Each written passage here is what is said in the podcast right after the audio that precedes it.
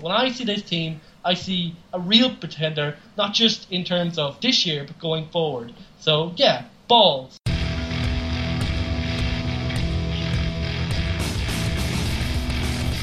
So hello and welcome to All Four Quarters, your one-stop shop for news, views and overreactions to all things NFL. This week we'll be looking at some of the games from around the league last week and looking at two teams in particular who might be becoming dynasties or possibly not. We'll, we'll find out, I suppose. Uh, then again, we'll focus on the games from last week. We're going to look at some of your questions and then we're going to move on to the games for next week.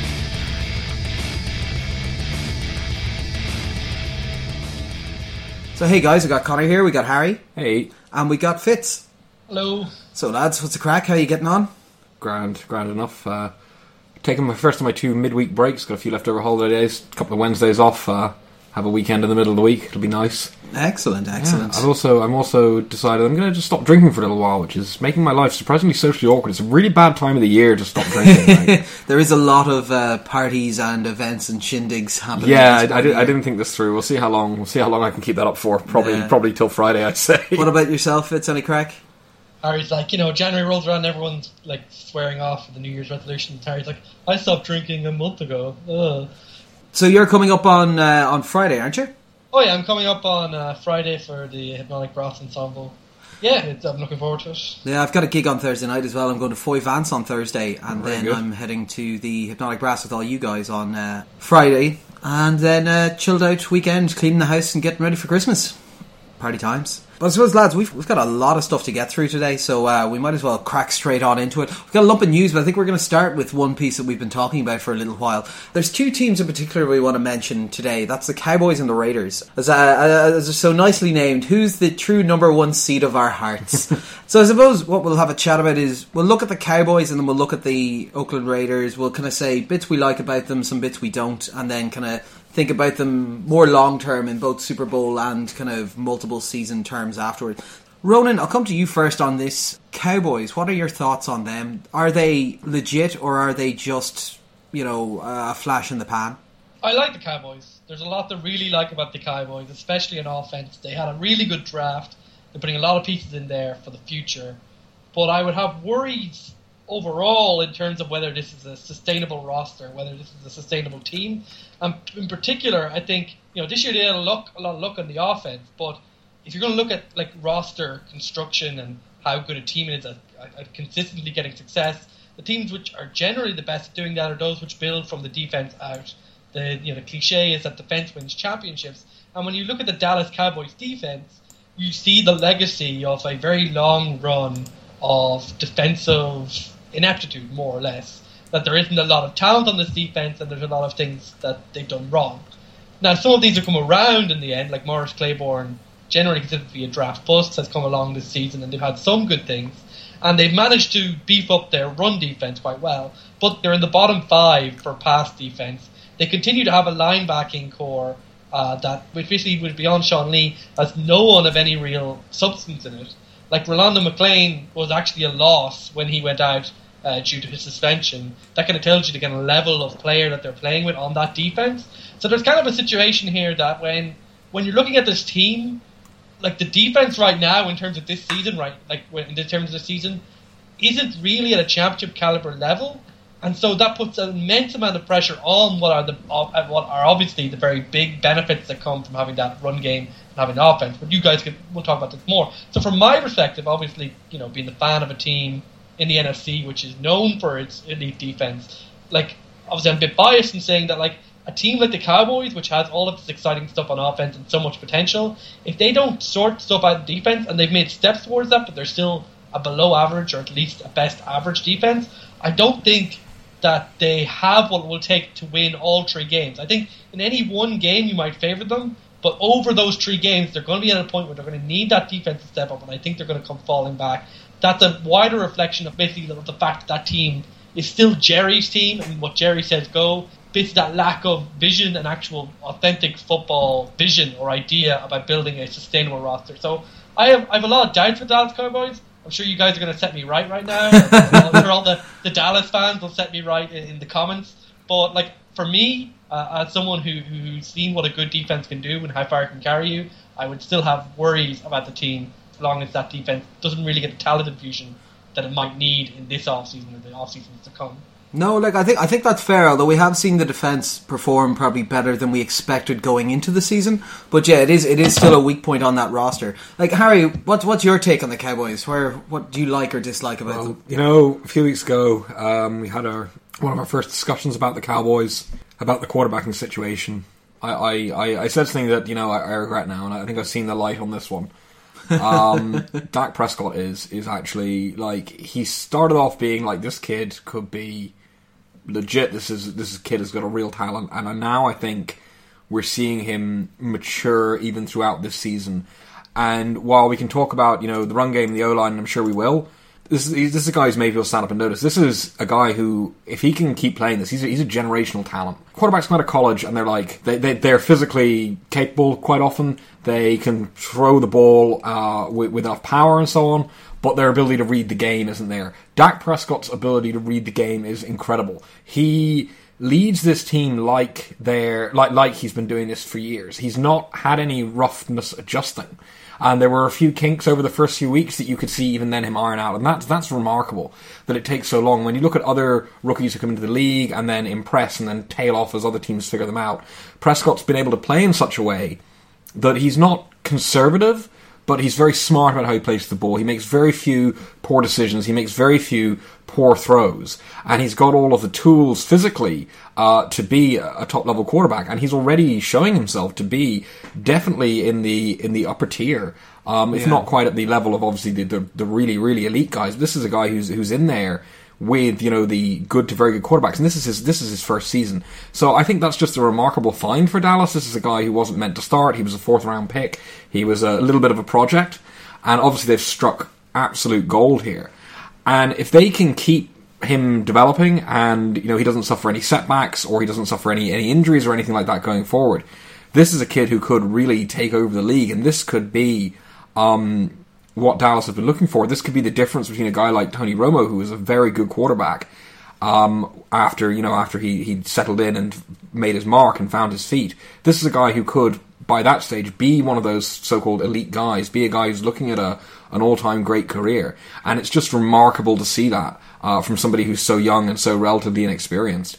So long term, that's fantastic for them, and even in the short term, like yes, I think Ronan's got a point about the defense. They're grand. They they're not certainly up there. But with a guy like Dak Prescott, you've always got a chance to win, and you've always got a good chance to win when you have a guy who is able to take the pressure off the defense, who is able to sustain drives, who is able to keep the ball moving and keep the team moving when they, uh, you know, find themselves conceding a lot of points, like in the game against Pittsburgh, where they let up 30 points, was still able to keep finding ways to move the ball down the field, providing a threat that creates space then for the running game and is able to, to have that balance that they've got. No, of course. Congratulations to the Cowboys, obviously being first into the playoffs. Are they going to go all the way? I don't necessarily think so, but I think I give them more of a chance than Ronan does to certainly surprise people and at least be in the championship game if they if, if Dak Prescott can keep up this level of play. Oh yeah, and like the big one for me is just well, it's a kind of a combination of things because it, assists Dak Prescott, but it, it also helps the the main man that I'm going to talk about. Their offensive line is incredible. They've picked up talent over the last couple of years. They've invested heavily in there, and it's coming to fruition. They've got quite a young offensive line. They can probably keep that together. Like that's a huge boost to them. But what that does in terms of the run game and what the run game has in the in the form of Ziggy Elliott, like Jesus Christ, this kid is is off the charts. Like you could you could have a sack of potato as a quarterback and this guy would still be getting yards. Like he's he's he's one of the few people who I look at in the league at the moment and go, it's not just Arizona that have one of these complete running backs that can put the offense on their on their back. Like Zeke Elliott is incredible. That O line is just pounding holes open for him, keeping keeping the pocket safe, and that helps Dak, helps the offense, helps keep it balanced, and helps you helps them to force the opponents to keep guessing. And that's why, as you're saying, like they find ways to score. It's because they can score a multitude of ways. It's not a one dimensional offense, and I think that's key. And the big one, similar to what you're saying with Dak. These are rookies. These are people who are on cheap contracts that they've got for at least four or five years, if not beyond. And I would say definitely beyond. So you don't want to let either of these guys out of your out of your house. Like the Cowboys are setting up a core of this offense, which are going to be with them for the next couple of years and going to set them up nicely for runs for the next at least five or six years before it starts to starts to be a problem of maybe having to pay everyone. Um, But yeah, no. At the moment, at the moment, the Cowboys very very strong. Uh, and I suppose I'll, I'll, wait till the end to make my to make my call on this. But I do think I do think we might be looking at a very very deep run for them this year. The other team that we're going to talk about is the Oakland Raiders. They've just taken the number one seed off uh, off your Pats, which is a big surprise. Some people are saying, are they the best in the in the AFC? Are they are they better than the Patriots? Are they the ones who are going to go for it? So I suppose I'll come to you, Harry, seeing as they usurped your boys. Are they better than the Pats? Well, firstly, tiebreaks are weird. Okay. Yeah. uh, are the Raiders better than the Pats? I don't, I don't think so. To be honest with you, but that's not a fair comparison point. I mean, the Patriots have been one of the best teams in the league consistently since pretty much the start of the Bill Belichick, Tom Brady era. So, you know, I, I, don't think you're really comparing like with like there. And right now, I think if it would come down to it, you'd probably favour the Patriots in general.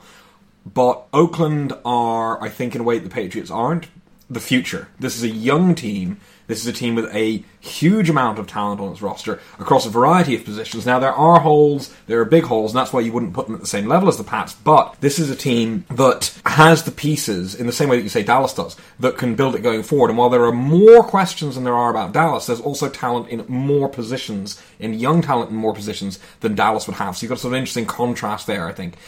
What I really like about Oakland is well, I, I, was apparently I'm not allowed to just talk about Marquette King for the next ten minutes. No. So um, there, there's a point there to that, which is that this is a team that has a phenomenal talent in, in all those positions, like including punter. But when you look at guys like Derek Carr, guys like Amari Cooper, a rejuvenated Michael Crabtree, you've got Latavius Murray, and then guys obviously like Khalil Mack hanging around on, on the defense, causing just all kinds of problems for opposing teams. You've got a, a, really dangerous opponent, and an opponent that has enough problems that it often gets itself into close games, into these shootouts, into these weird situations, but has the talent to pull through the majority of the time.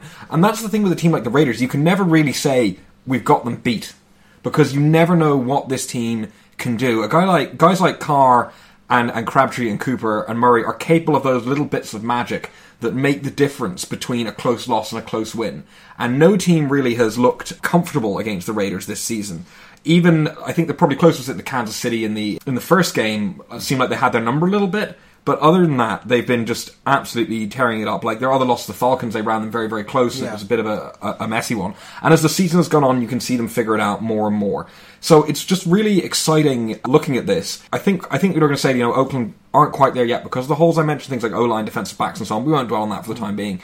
But what this is, is this is a team that's done way, way better than anyone expected. A team that people thought was building a challenger that has suddenly come to fruition a lot faster than people thought it was going to and that's just been remarkable. The way this team has gelled, the way the they have found to use these guys to be effective constantly, um, and to sort of elevate the play above what has historically been a franchise that's been mired in, well, for the last few years anyway, mired in sort of mediocrity and mismanagement, to turn that around so quickly and to ha- be able to gather talent that was just completely lacking beforehand is, is is fantastic. So I'm really really excited for this team. I'm really really excited for the young players, and I think you know in a year or two this is going to be one of the um, best like collective teams in the NFL. And look, look, Tom Brady isn't going to be around forever as much as he wants to play until he's 50. And you know, it could be this very well could be that when the Pats are done, when this generation of the Pats falls off, this could be the new team to beat in the AFC. Yeah, we'll see. Ronan, what about yourself? What's your thoughts on them?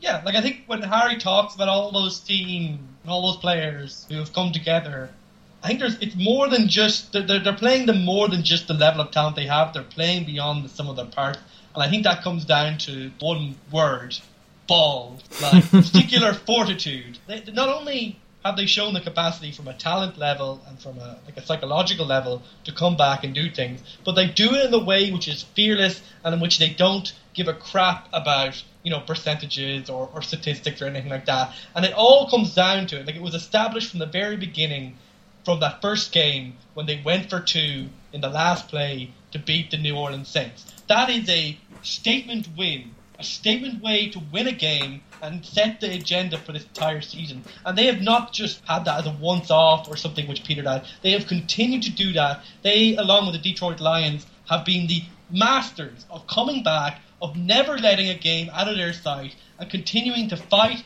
and fight and fight and do it in the way where they look like they're enjoying football. Like, look at Michael Crabtree. Not only is he a talented player, But when you're talking about rejuvenation, you're talking about a player who has traditionally been quite outspoken and sometimes been considered a bit of a problem in the locker room. But he's found his space there because Jack Del Rio is letting them have that space. Because when you talk about this team, you have to give credit to Jack Del Rio, definite Coach of the Year candidate.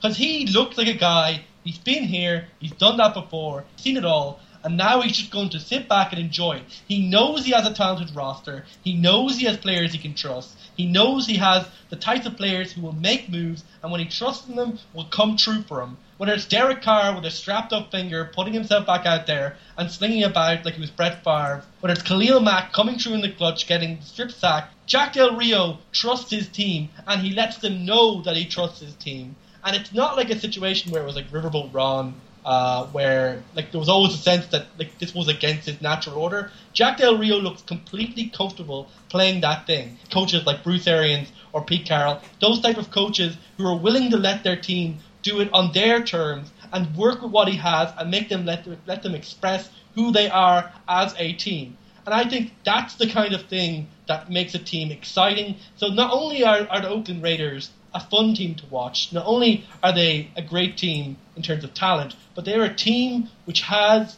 the capacity and which has the attitude, which embodies a, a team which historically was all about attitude. Like Oakland is a team which is as comfortably associated with heavy metal as it is with hip hop. This is a team which comes from a community and from a tradition which is about hard hitting, which is about putting on a spectacle, which is about saying, never die, we will fight to the very end. And I think the fact that Jack Del Rio has embraced that and put that to the fore speaks well to what this team can do. So when I see this team, I see a real pretender, not just in terms of this year, but going forward. So yeah, balls.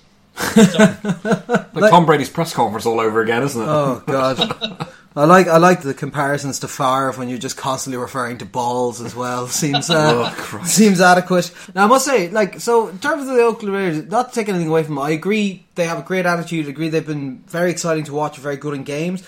The problem is, I think they're not quite there. They're doing very well. I think they're overperforming, like you're saying, but I think that that's going to be found out in the playoffs against slightly higher caliber competition.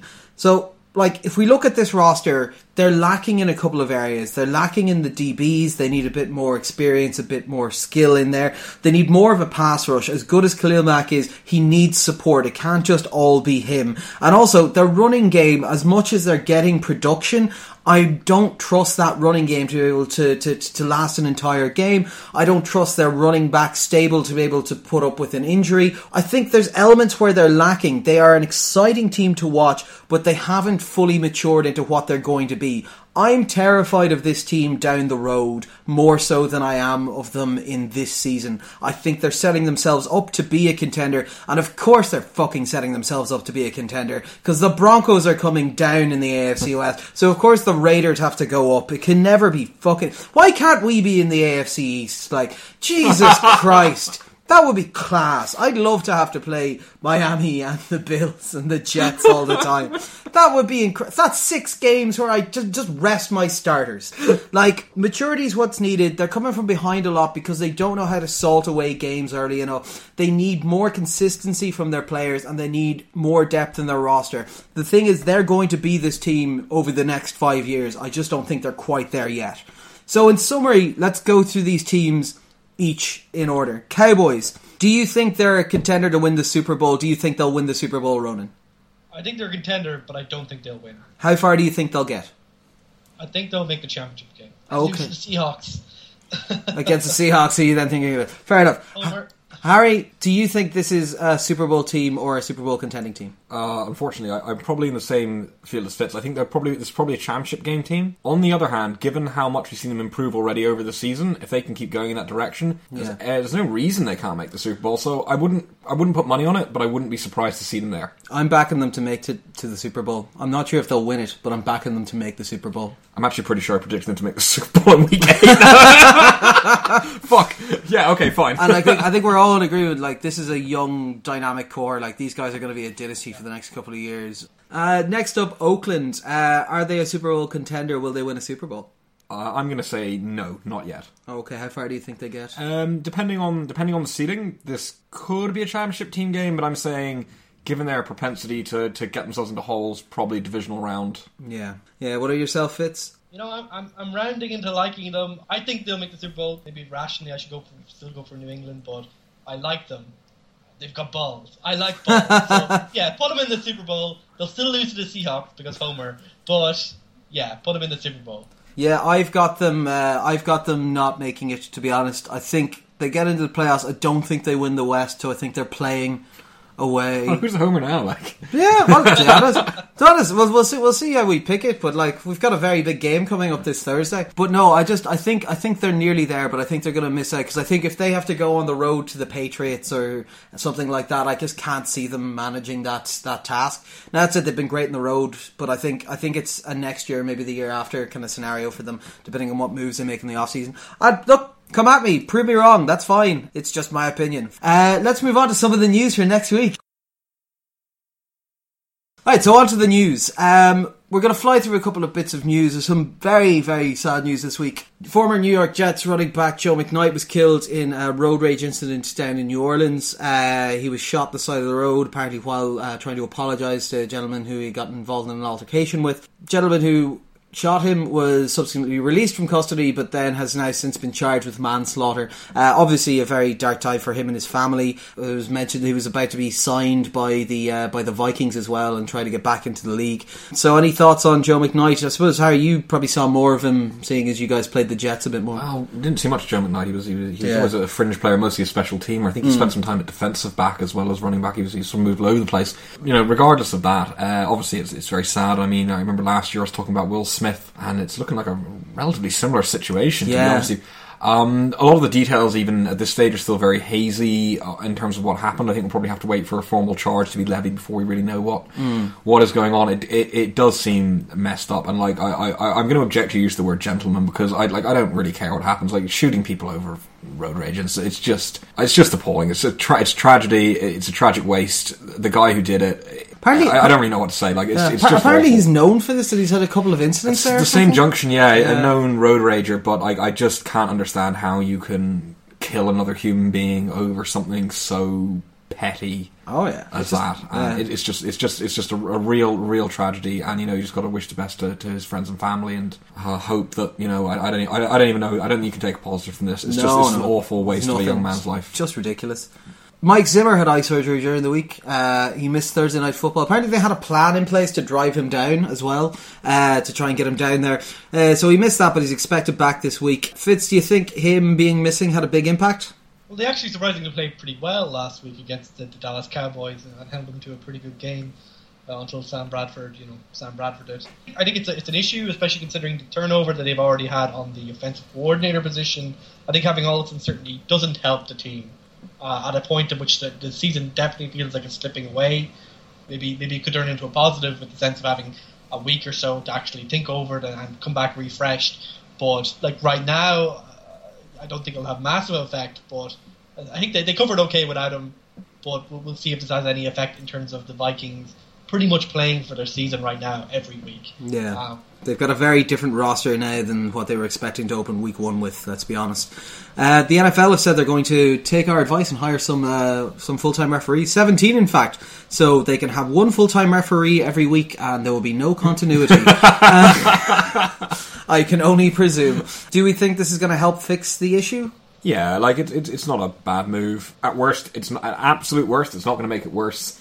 Um, I think the more time you have refs sort of focusing on it, it's not going to. You know, you're never going to eliminate all the mistakes, but you know, the more focus, the more training, the more these guys do, uh, the better it is. Like professionalizing things generally tends to result in better outcomes in terms of the efficiency of those things. I I've no doubt that this will probably lead to some positives. Uh, Seventeen probably isn't enough. I assume they're just making they're going to make the head refs full time. So Yeah, well, I, this is the thing. I presume it's that like they've got them, and then they can have like a rolling. One can have a week off or something. Yeah. thing. essentially a bye week, like they would if they were a team. I, I would assume so, yeah. Uh, so uh, obviously it's, it's a very small scale thing. Uh, so hopefully they'll, they'll expand it. I Mm. think because I mean it's not just the head ref. At the end of the day, you've got the whole crew liable, and quite often it's not the head ref who makes the wrong calls. Yeah. Uh, it's mistakes by Side back judges, judges line judges, exactly.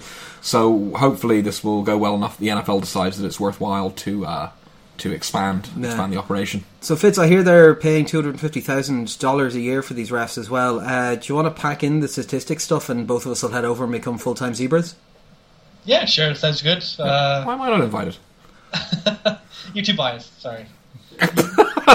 From you. The pat, the Pats would definitely bribe you. It would be, wouldn't you? you'd They wouldn't even have to bribe me. Oh God, that only makes it worse. Well, Oh, there you go, Harry. You just ruined your chance. God damn it! It's like Deflategate. All I mean, no. Speaking of which, Tom Brady is now the winningest ever quarterback with 201 wins, passing Peyton Manning, receiving dick pics in the mail from uh, from Brett Favre, and uh, yeah, I hate the term winningest. Although for some reason I love the term losingest, just because it's always in relation to Jeff Fisher and getting closer to it.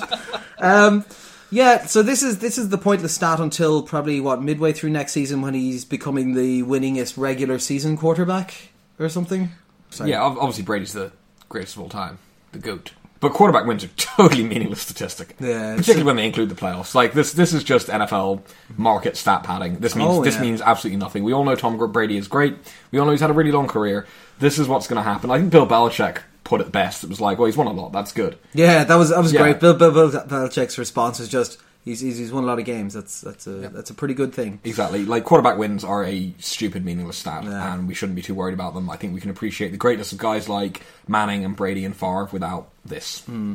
Flag fun. Uh, your favorite boy who you wanted to talk about for the entire Raiders section until we stopped you. Marquette King had some fun. Uh, so a flag was thrown on a punt after the 49ers ran into him or something along these lines. Uh, flag went down, so Marquette King decided to celebrate by dancing a fabulous little jaunty number all around, throwing it around like he was a Morris dancer. yeah, Harry, he's your boy. Ah, it was fun. Like, why not have a bit of fun now? Picking up the flag is a penalty, but he would have got away with it if one of the Bills players hadn't I was snitched gonna on say him. snitch, but yeah, Marquette King, good fun, uh, making making punting fun again. Fuck you, Tucker. Uh, It's not even a punter. I know.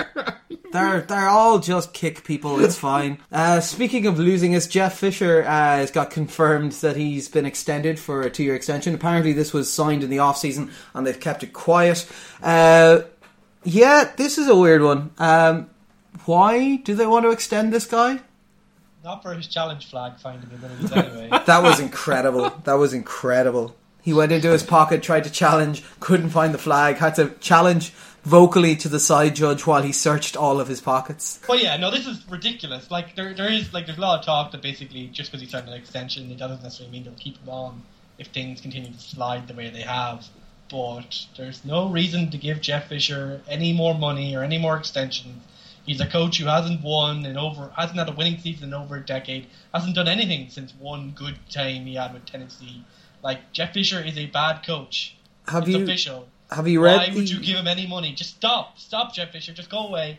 Take your losing this record and just go away forever. Well, he's nearly there. He will probably get there by the end of the season. But Harry, did you see the um, the news story that's been breaking around this? That it turns out a relation of Jeff Fisher's is the head of contracts in the Rams, and they are now calling out that this is uh, potentially a bit of nepotism. Yeah, but I mean, like this. This comes back to the ownership, right? And I'm going somewhere with this. This is on the sidetrack, which is obviously you know, Silent Stan, the owner of my supported soccer club Arsenal, and all around incompetent. This doesn't surprise me for the simple reason that if. Like this is the guy who basically passed off uh, his American MLS franchise onto his son, who has used Arsenal to make million dollar, or actually, well, million pound sterling payments to himself and his son as special consultants for their services. I am not shocked that uh, an organization run by Stan is full of corrupt nepotism because that's the kind of thing he likes. And that's why he wants to keep on a guy like Fisher, presumably, because he's incredibly conservative. He doesn't actually care about the sporting product. He likes making money. Yeah.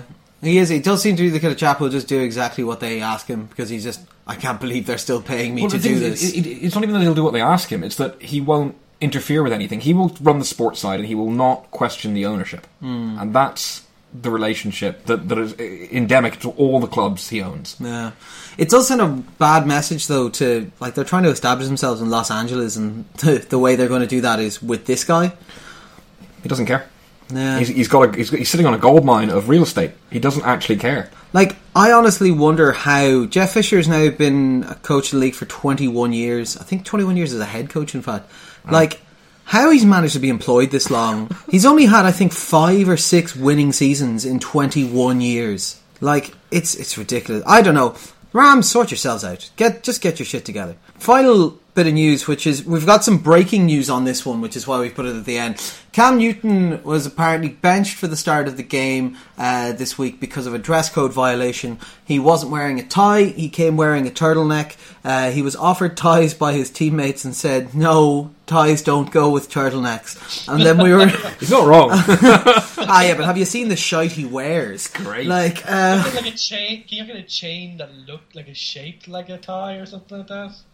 He's not Michael Crabtree, like. no, that would be like pretty. get- That would be pretty awesome looking though. Just get a long chain and just like pinch it near the neck. But yeah, so he was benched for the for the what was presumably meant to be the the first uh, series. However, it was only the first play as uh, Derek Anderson threw a pick on that play, uh, starting what was then to be a rout by the uh, by the Seattle Seahawks. Now, what's breaking at the moment? We've only heard it from two news sources so far. One of which is TMZ. Oh God! Although to be fair, they have been mostly correct on their stories about NFL players true. in a worrying terms. uh, apparently, it's actually because he was bringing teammates out to the strip club before the before the game, and they were not happy with this behaviour and said that that's insane. Overall, I would say that it's never going to be for a tie. If it's actually about the tie, it's about bigger issues in the locker room than a tie. It's a probably a long-standing issue. But it being about taking taking teammates out to a late night strip club before going to a game sounds a little bit more legit to me for a benching. Well, you got to wear a tie to the strip club, like. That's true. Like Very important. You know, they they have they have multiple sizes of dinner jacket at the entrance just in case you forgot to bring your own. Yeah.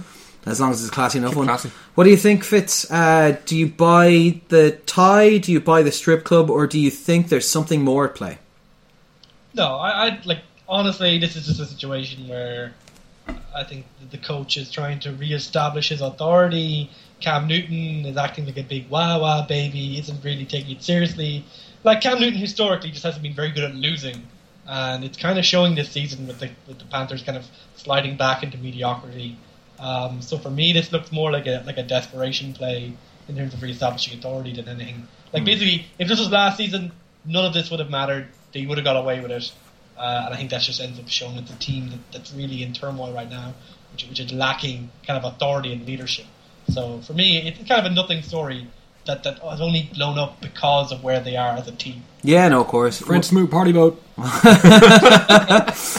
So we'll do a quick run through the injuries. There's a couple of very, uh, very important ones. Uh, we kind of briefly talked about an injury to Gronk beforehand, but we've now got confirmation. He's gone for back surgery. He's out for the year. Uh, been moved to IR. Obviously, a huge hit for the New England Patriots. So, uh, do you think Bennett can pick up the slack, Harry? Uh, some of it. I mean, Gronk is just insane. You're not going to be able to replace everything he can do. Um, but Bennett's been fine this season, although he's had his own injury troubles. Yeah. It, it, it is a blow for the page because it takes away a guy who is a game breaker and uh, is just like, in terms of talent, at this stage, obviously doesn't have the career length to justify it at this point, but in terms of talent, is probably the best tight end. You know, I've you, ever you, seen play you, you know. I've got my opinion on No, that. I understand Tony Gonzalez, but I'm saying if, if Gronkowski can have that kind of longevity, Oh yeah, if I he think, could, you know, it would be, yeah, it would be insane. absolutely. Uh, another Big big, another big blow for Seattle as well. Earl Thomas has a lower leg fracture. He's out for a season, and immediately was tweeting afterwards. Now I put this mostly down to emotion at the time, but was tweeting about kind of how annoying it was, and even was discussing retirement at that point. So Fitz, can I give us a little bit about what this is going to mean for the Seattle team uh, as they look towards the playoffs? Like it's a massive hit. Like I think a lot of their scheme is premised on the fact that Earl Thomas can, you know, make up so much speed and so much space uh, in such a short amount of time that you, you you can get away with a lot of things that you just can't get away with with an average free safety. Like I think the major thing is that like you know the traditional base Seattle defense is saying like that uh, cover three with the high safety Earl Thomas really doing so much work.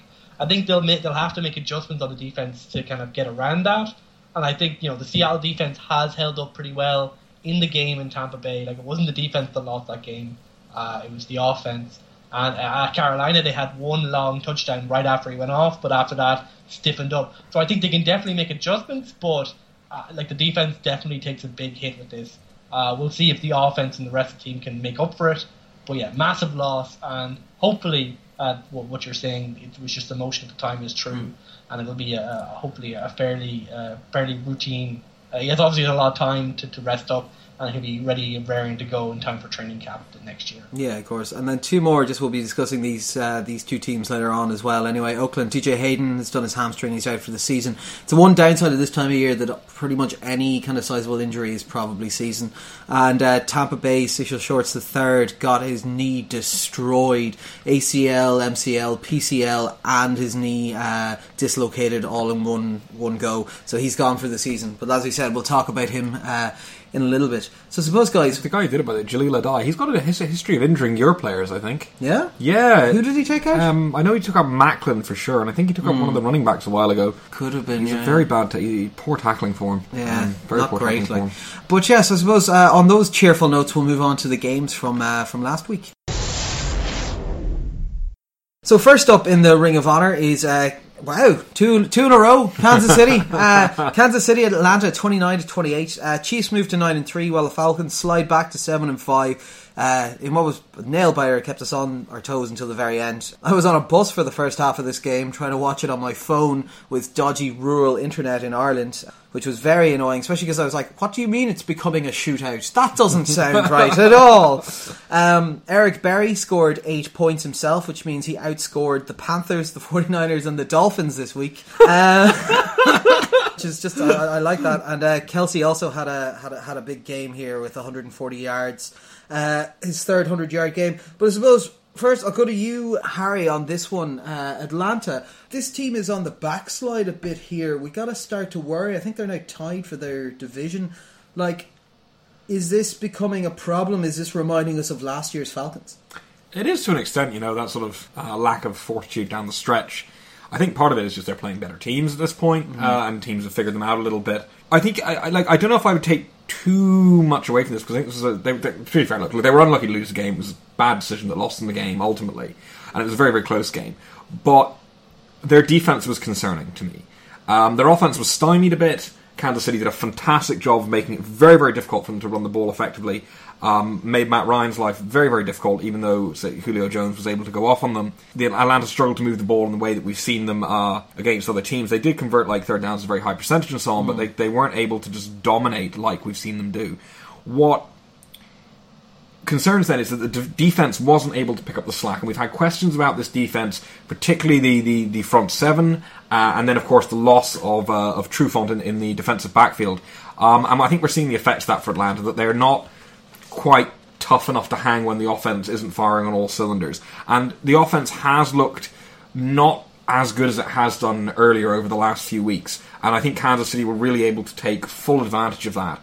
Now, even then, again, w- they weren't blown out by any stretch of imagination. Like I said, it was very close. They probably should have won the game, and it was a, a very, like an incredible play, really, from Eric Berry. Obviously, hmm. but I'm sure you'll, you'll, that will be discussed afterwards.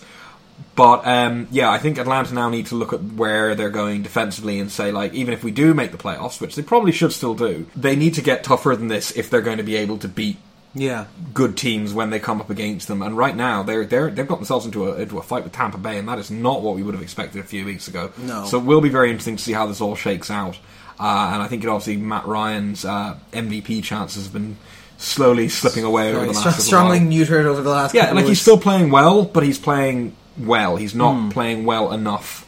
Uh, and unless he can get back to that level, uh, like I said, I just don't think the defense of this team is going to be good enough Hmm. to pull them to pull them through. Yeah, no, fair enough. Yeah, no, I thought, I thought it was a good performance in KC. Andy Reid coached his ass off in this one. Uh, he just did a whole load of crazy shit. Uh, still had me worried towards the end. So this this is one of the parts where I disagree. I don't think Atlanta should have won this game. What I concerns me in it is that I think that KC shouldn't have taken their foot off the gas so early. They stopped doing anything offensively for the last quarter and a bit.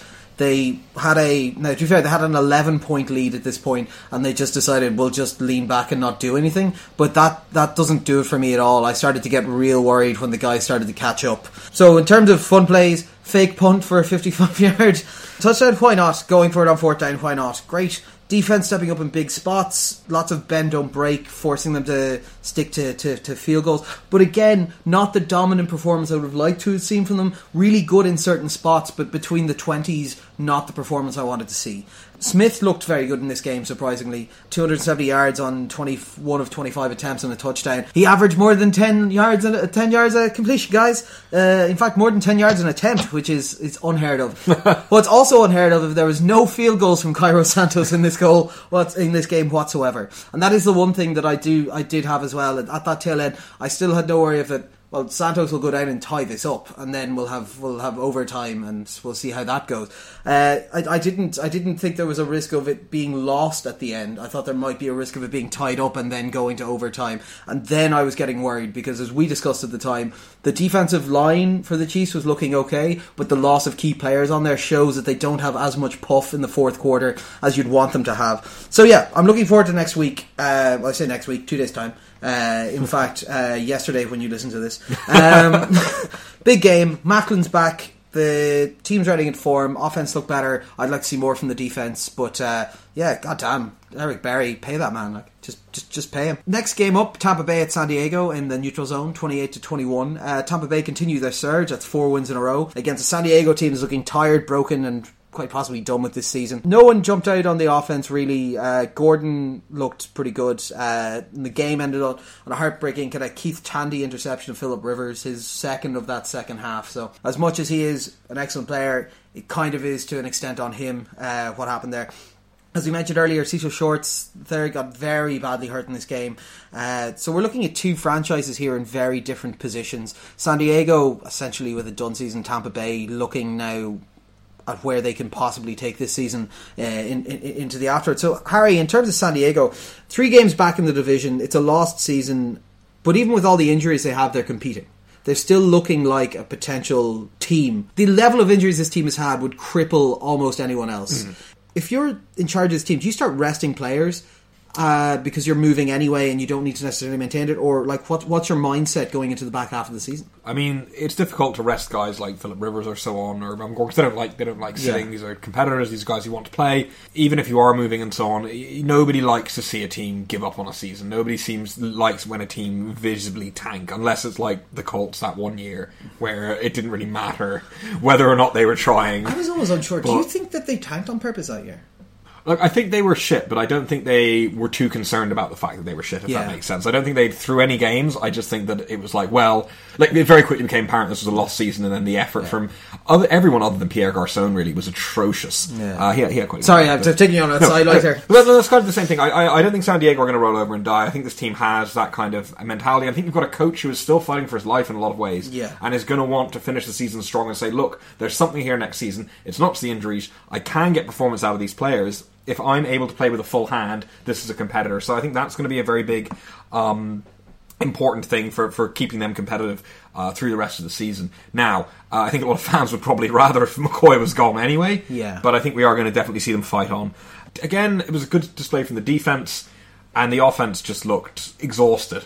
And I think that's going to happen when you've lost so many key pieces. It was it was a tired performance. Uh, they just weren't able to maintain in the second half really uh, at all. I can definitely see why why the argument is there for them to stop the team from falling to pieces, give people a chance, give them a rest. But I, I think like like they did in this game, that this team's just going to keep going till it breaks because there's too much for too many players and for too many of the staff riding on being able to get something respectable out of this season. No, of course. Uh, Ronan, Tampa Bay and I tied atop the NFC South They've got the Saints to play twice, the Cowboys and the Panthers, right? Not the easiest. They're tied with the Falcons who have a softer schedule. They've got the Rams, the 49ers, the Panthers and the Saints. Like is there a potential for this team to take the division or are they just wild card hunting at this point?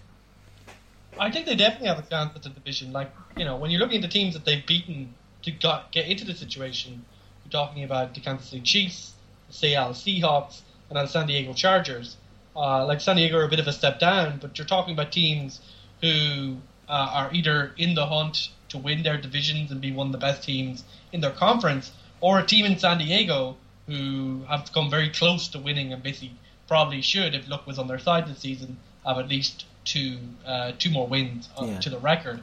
And like I think like this kind of game shows that like it's kind of a theme I talked about a lot, a lot last season. Is that like you know the NFL everyone's operating at such a high level that very small things can have a very large effect, can have a very large effect on how you end up winning games, and not just in terms of luck, but in terms of how a team develops. So I think like the Tampa Bay Buccaneers, like those two wins have solidified their belief in themselves. And like we can talk about the offense, like Doug Martin is back, is back, and that's definitely helped and added some very needed balance to the offense and allowed Jameis Winston to make a few less boneheaded mistakes. He still he still has a very annoying tendency to make boneheaded mistakes, but it's less so when you can actually rely on Doug Martin to grind out the yards. But I think the big development for Tampa Bay down the stretch, and which gives them a chance, is the fact that this defense has gone from being one of the worst early on the season to turning into one of the best. Like the last month or so, this defense, all of the playmakers that they rely on, have started to come together. So you know, Gerald McCoy,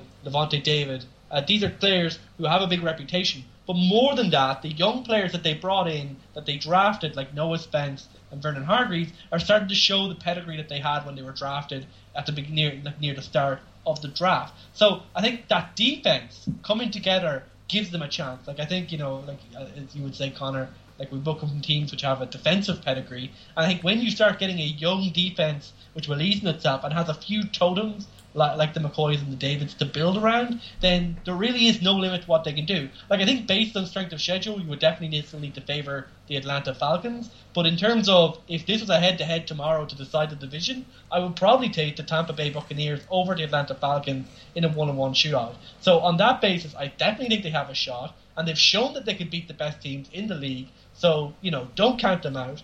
It's going to be tough. It's going to be they're going to need to have a bit more luck on their side, like they had in this game. Uh, but yeah, they're definitely a contender. They're definitely a very interesting team to keep an eye on if they do make the playoffs. This could be a team which no one will want to see at, in January this season. Yeah, I do. I do have that feeling that they're going to be the one that no one wants to end up randomly drawn against, going ah shit, like we don't know what's going to happen here. We've got the dumpster fire up next, lads. This might be the early champion for worst game of the season. This was barely football. Rather than San Francisco at Chicago 6 to 26, this was Howard versus the last vestiges of Colin Kaepernick's career.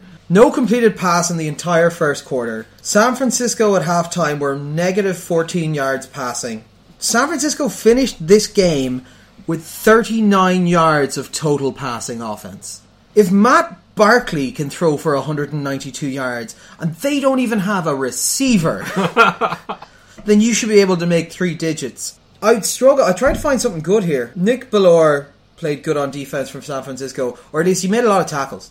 I don't even know where on the field he made those tackles. The Bears got six sacks. There's a plus. Jordan Howard is pretty good. Jordan Howard is pretty good. Uh, I know the best part of this game. That it was ended? when- it was when the San Francisco 49ers special teams thought they'd got a return touchdown. oh, I forgot They about that. Went on a massively exuberant over celebration Where the entire snow team got on board. and running around, but the guy had stepped out of bounds and basically the play was done dead. And then on top of that, for a team which had failed to move the ball at all, they got a 15-yard penalty for excessive celebration Yeah. and ended up kicking uh, a field goal. It was. It was. inc- That was the best part of this game. I, I, I- I don't know. I was I was a fan of the part where in the press conference afterwards, Colin Kaepernick said, to be honest, he was quite surprised he was benched.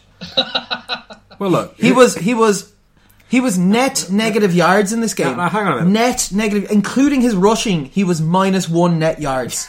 Now, far be it from me to defend Chip Kelly's wild ride. That's my question, I'm Harry. try, Let's okay. Explain Chip Kelly's wild ride. Nobody can explain Chip. It's like the Fermat's last theorem. Like it's ridiculous. Now, in, in, in- now, this is a very, very marginal defense of Kaepernick. Now, they did only let him throw it five times.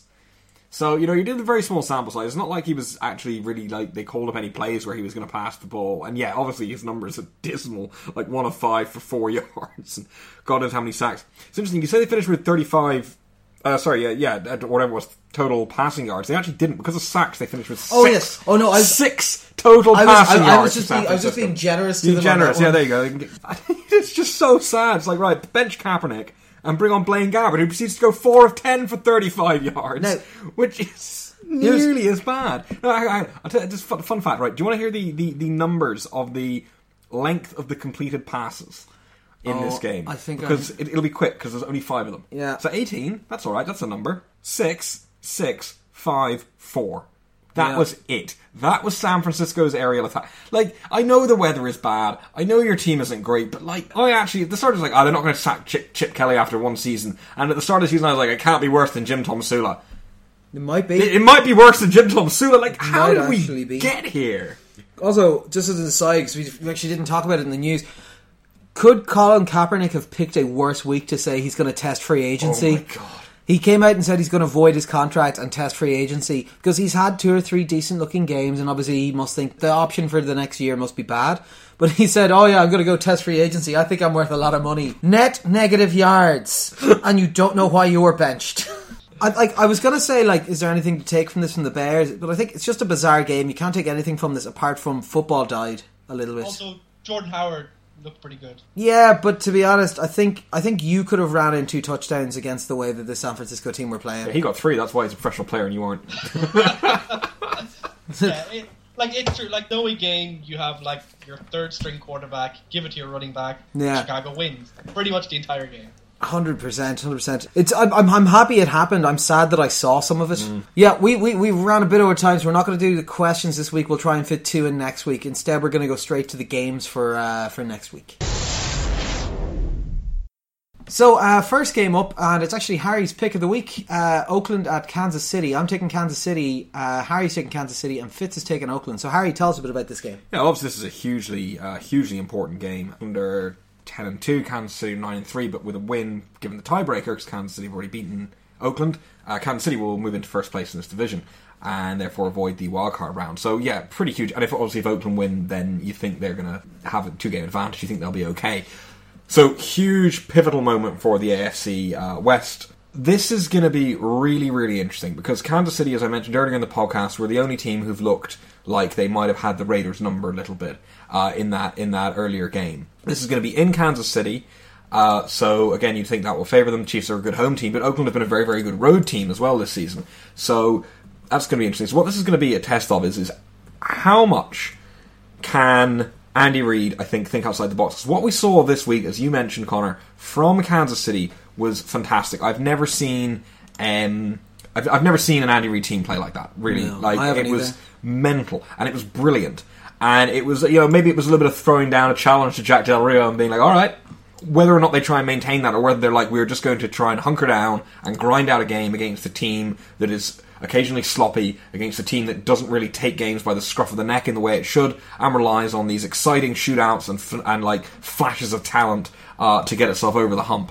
So it's going there's a real sort of contrast of philosophies there. But again, Reid's shown us now there might be a little something more there. So we need to see how the Raiders then prepare for that coming into a game like right. We know what Kansas City can offer, and suddenly it's like, oh, actually, maybe there is more to this team that we haven't seen. They're breaking this out all of a sudden. Is this is this a uh, you know a double bluff? Is this something that they decided to do because they felt like it? Is this something they plan on consistently doing against strong opponents because they feel they have the capacity to make these kind of trick plays and draw up a much more exciting thing than what you, you've talked about before? This idea of like, oh, there's the uh, the slant pass, the run, and so on. The other factor that's going to be important, and this is part of the reason that I uh, fancy Kansas City to edge this one, is firstly, I think they've got a little more now than they've shown us, and I think that it'll be difficult for Oakland to adapt to that very quickly.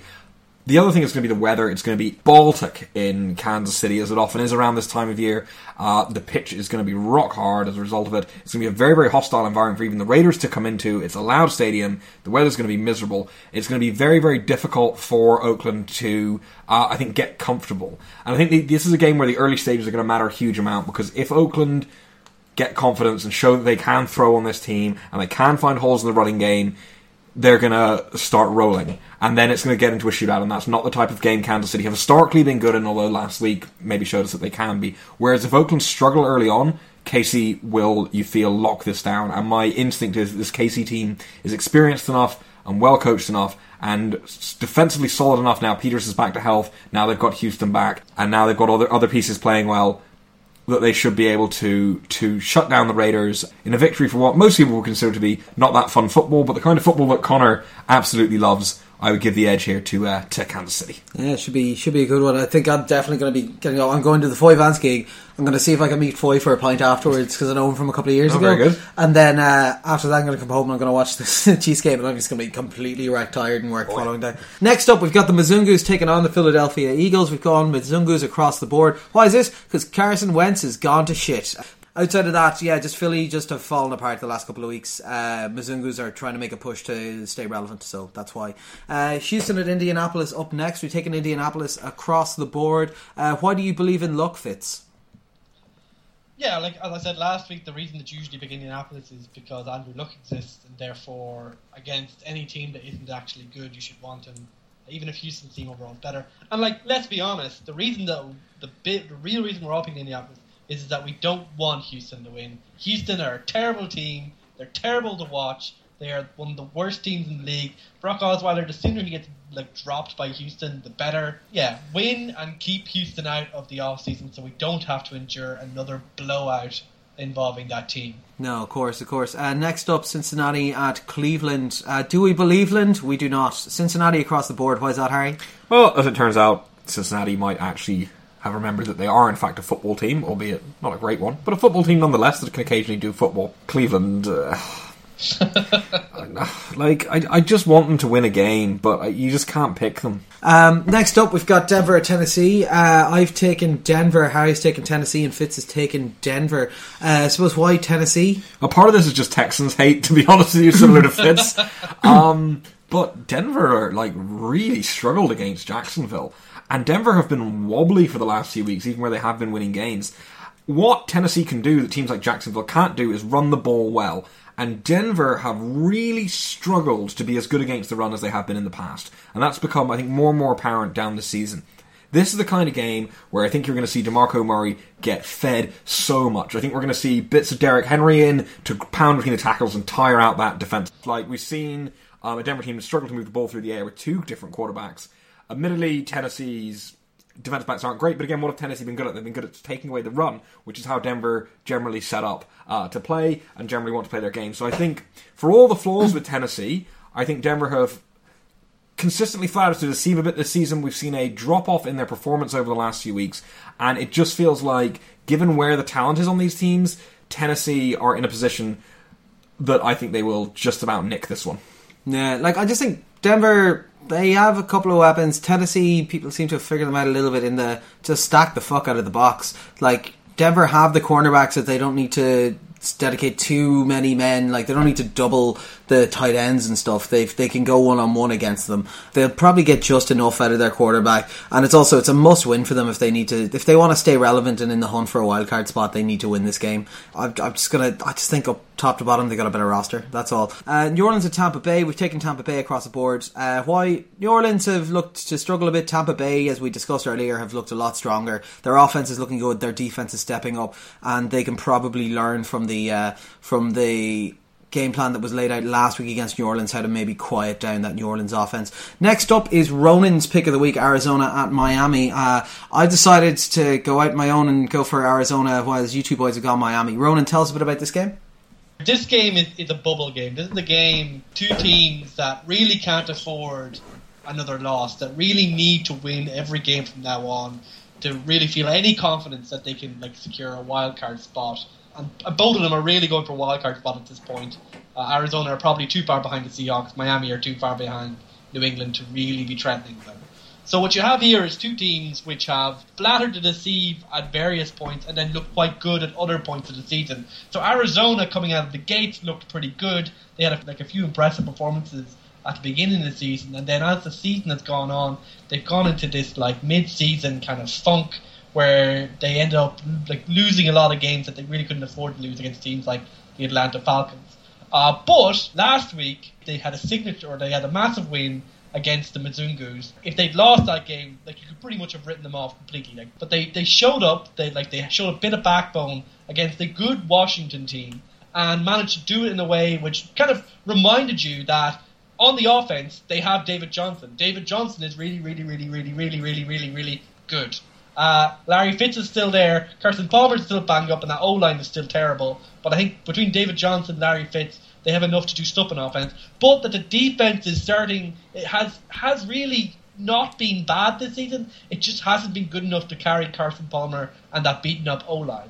But you can't count Arizona. out. This is a team unlike um, Carolina, where I kind of feel they're all falling apart, and, and I think the immaturity kind of came across. I still think this is a team which still has its identity, but which just isn't getting things to go its way. So I think Arizona are a very good team, but on the balance of power of what we've seen over the last like month, two months, Miami are the better team. Miami have established a run game. Miami have a better defense, in my opinion, and have shown a lot of really good things. But they had that like really bad loss. Like that was that's a, that's a heartbreaker. Like they had so much going for them. They were on this massive win streak, and then they managed to throw it away. It was an absolute like terrible, terrible play against uh, the Ravens. Now, the week before, they had a very uh, disappointing. They barely beat the San, Francisco 49ers. So the warning signs were there. But if you go back like a few months ago, like, like a few few weeks ago, you know, JJ was getting back to back 200 yard games. So like the reason I've gone for Miami in this game is because I think I still have a little bit more faith they can do things. But the big question mark for Miami, similar to Arizona, is at quarterback. Ryan Tannehill, he looked good for a while. Basically, when JJ just like took all the pressure off him, does Ryan Tannehill have the skill? Is he a starter level quarterback in the NFL? These last four games is his opportunity to show that, and if he can do that, Miami can make the playoffs. So I think this game is fascinating because whoever loses this game is going to take a massive hit to whatever hopes they have for place. So for me, this makes it a fascinating game between two contenders. A week ago, we thought we are going in the opposite direction, but last week has really changed the, the narrative a bit. So it'll be interesting to see which one will actually prove to be the correct one for these two teams. I don't think this will be a pretty game, but I think it will be a fascinating game to see and will have massive implications. Yeah. Next up, Chicago at Detroit. We've taken Detroit across the board. Why Detroit, Harry? Uh, Detroit, yeah, they sort of like they figured it out recently. They know how to um, beat teams. Their defense looks great. Really, the problem with uh, Chicago is their quarterback is Matt Barkley. Their receivers are banged up and or terrible. Uh, they still got a good run game, but you just think that Detroit, given what they what they were able to do to Drew Brees, are going to be able to do pretty much the same here. Mm. Matt Barkley is uh, eight and a half times better than all of the quarterbacks in San Francisco put together officially after last week. Uh, next up, Pittsburgh at Buffalo. We've taken Pittsburgh across the board. Like Buffalo are okay, but they're not good enough to really run with. Pittsburgh have been rounding into form. Look like they're really making a push for the postseason. Ben's looking well. Brown's looking well. Bell's looking well it's going to be hard to deal with them. Their defense not up to much, but that offense is uh, firing on all cylinders. Uh, San Diego, Carolina. I've gone San Diego. Harry's gone San Diego. Fitz has gone Carolina. Why Carolina, Fitz? Yeah, like like if the Miami Arizona game is a game between two teams who are on the bubble, this is a game between two teams who've just fallen off the edge and, and are basically done for the season now. Uh, like I think Carolina are just. Uh, I like Carolina at home. They've played teams tough, and I think San Diego like my biggest issue is think like Philip Rivers has really gone off the boil the last month or so, making a lot of poor decisions. Maybe he's like that desperation factor. Like San Diego, they're just a team that's good at losing and like managing to lose close games. Carolina have shown a bit of that as well, but like I think Carolina, they have a bit. I think they have a bit more tendency to still know, remember winning basically. So like I don't think this is going to be a great game, and it's going to be pretty close, I'd say. Uh, so i I'll shade it to Carolina because they're at home. Yeah, like San Diego, I just think like I said earlier, they're still playing well. They've got a nice roster. They've got good pieces. They're not a complete team, but neither are Carolina. Carolina have some issues themselves internally they need to deal with now with kind of how they're going to manage this locker room. I just think San Diego probably have another win or two left in them, and as Harry mentioned earlier, the, there's a lot of people's jobs are going to be on the line on these ones, so they are still going to be playing hard, even if it's less relevant football. I'm not sure if Carolina's locker room are going to be that driven to play football when it doesn't matter so much. Uh, Minnesota, Jacksonville. We're taking Minnesota across the board. Harry, Yeah, well, I mean, if you want to arrest your slide, playing Jacksonville's a pretty good way to do it. it is a pretty good way Like- to avoid losing. Blake Bortles is a pick six machine. He has more career pick sixes than wins now. And Yep. I know we said that quarterback wins are meaningless earlier, but it's uh, that's a fun stat. Do you know what's not a meaningless stat? Pick sixes. Actually, it probably is compared to interceptions overall. It's probably actually fairly meaningless. Yeah. But anyway, Blake Bortles is an idiot who can't throw the football. We saw him manage to get, throw a pick six on a dump off over the Oh middle.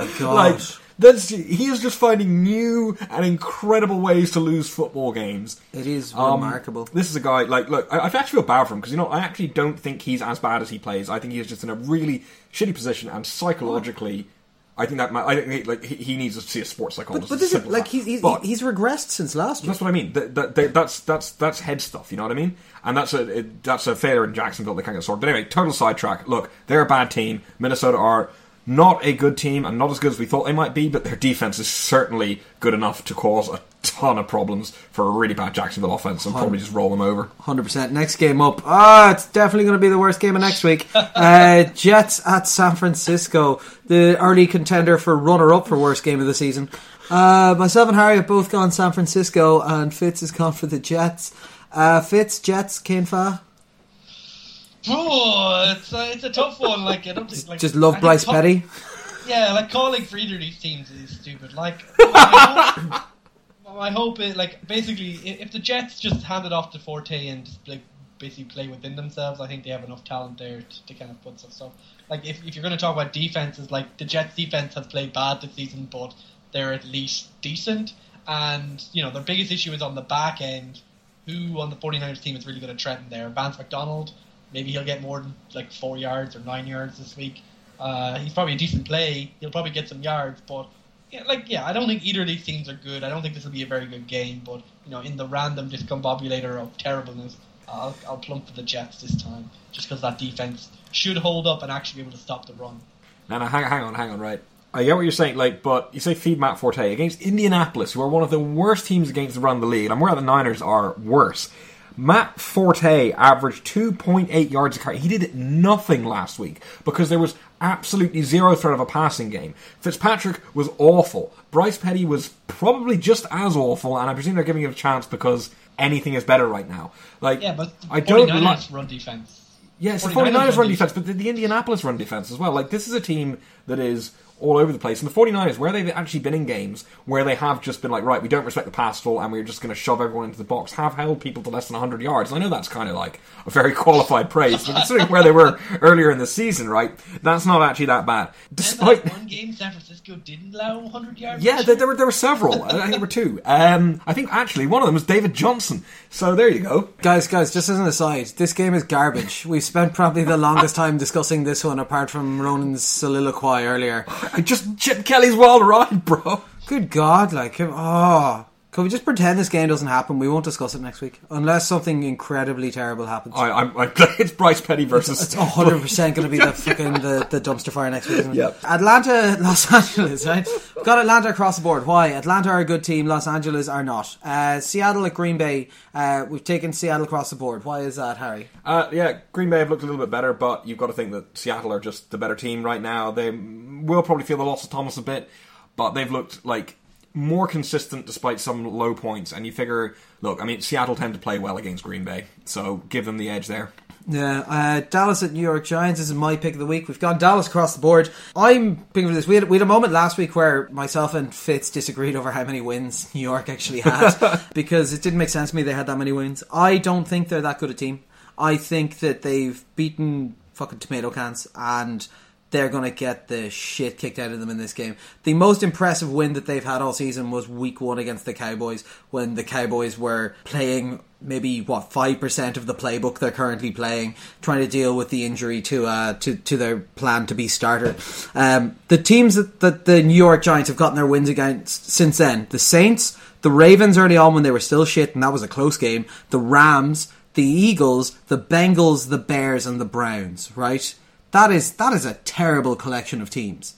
They do not deserve the record that they've got, and I'm sick to fucking death of hearing about how, oh, we don't get enough media coverage. Why aren't people talking about us as contenders? One, you get too much fucking media coverage. I don't give a shit about your Brillo pad haired wide receiver. He's shite. Let him go and marry his fucking kicking net for all I care. Like, as long as I don't have to read another story about how much he loves the next gen stats in Madden, I'm a happy man, right? Lose this game, realize you're irrelevant to the playoffs, and get out of my fucking news feed. Dallas, stomp the shit out of them. Thanks, Skip Bayless. That's it. Final game, Baltimore at New England. We've taken New England across the board, although I was a little bit questionable on this one. Uh, Fitz, why? Yeah, like I think we all agree that New England are probably going to contend for the for the AFC, uh, like the championship, and are probably are either the one or two team for the Super Bowl from the AFC. Uh, Baltimore showed some backbone last week. Baltimore have a good defense. They showed some spark in offense, but you know, New England, New England have the pedigree. They have Tom Brady. They have Bill Belichick. They are the greatest dynasty of the last decade. I think they can probably take on a Baltimore team, which has shown at various points hope, and then has turned into poo for other weeks. So give to New England and Foxborough. I must say, I like we've taken New England across the board for this one. This is the, this is the one that might be the surprise one. Baltimore always play us close. Yeah. always play us close. Um, think you'd have been more confident making this call before last week. Yeah, But like- Baltimore haven't really beaten anybody good, so No, but but Flacco was looking in form last week. It's it's one of those ones where you just you think back to that Super Bowl run they had where they were pretty garbage during the during the regular season. Just they started to turn it on towards the back end. Like I've still taken New England in it, but it's uh, it's definitely one of those ones. So outside of that, lads, uh, suppose we've got a couple of gigs this weekend. That'll be fun. I presume we've all got a bit of Christmas shopping to do as well. When are you getting up here, by the way, Fitz? Uh, I have Friday off, so I can either come up on Thursday evening or, or on Friday afternoon. Fair enough. But if, you, if, you, have any need for me on Thursday, Well, I'm I'm I'm heading off to the Foy Vance gig on Thursday, so I'll be I'll be otherwise engaged until about midnight anyway.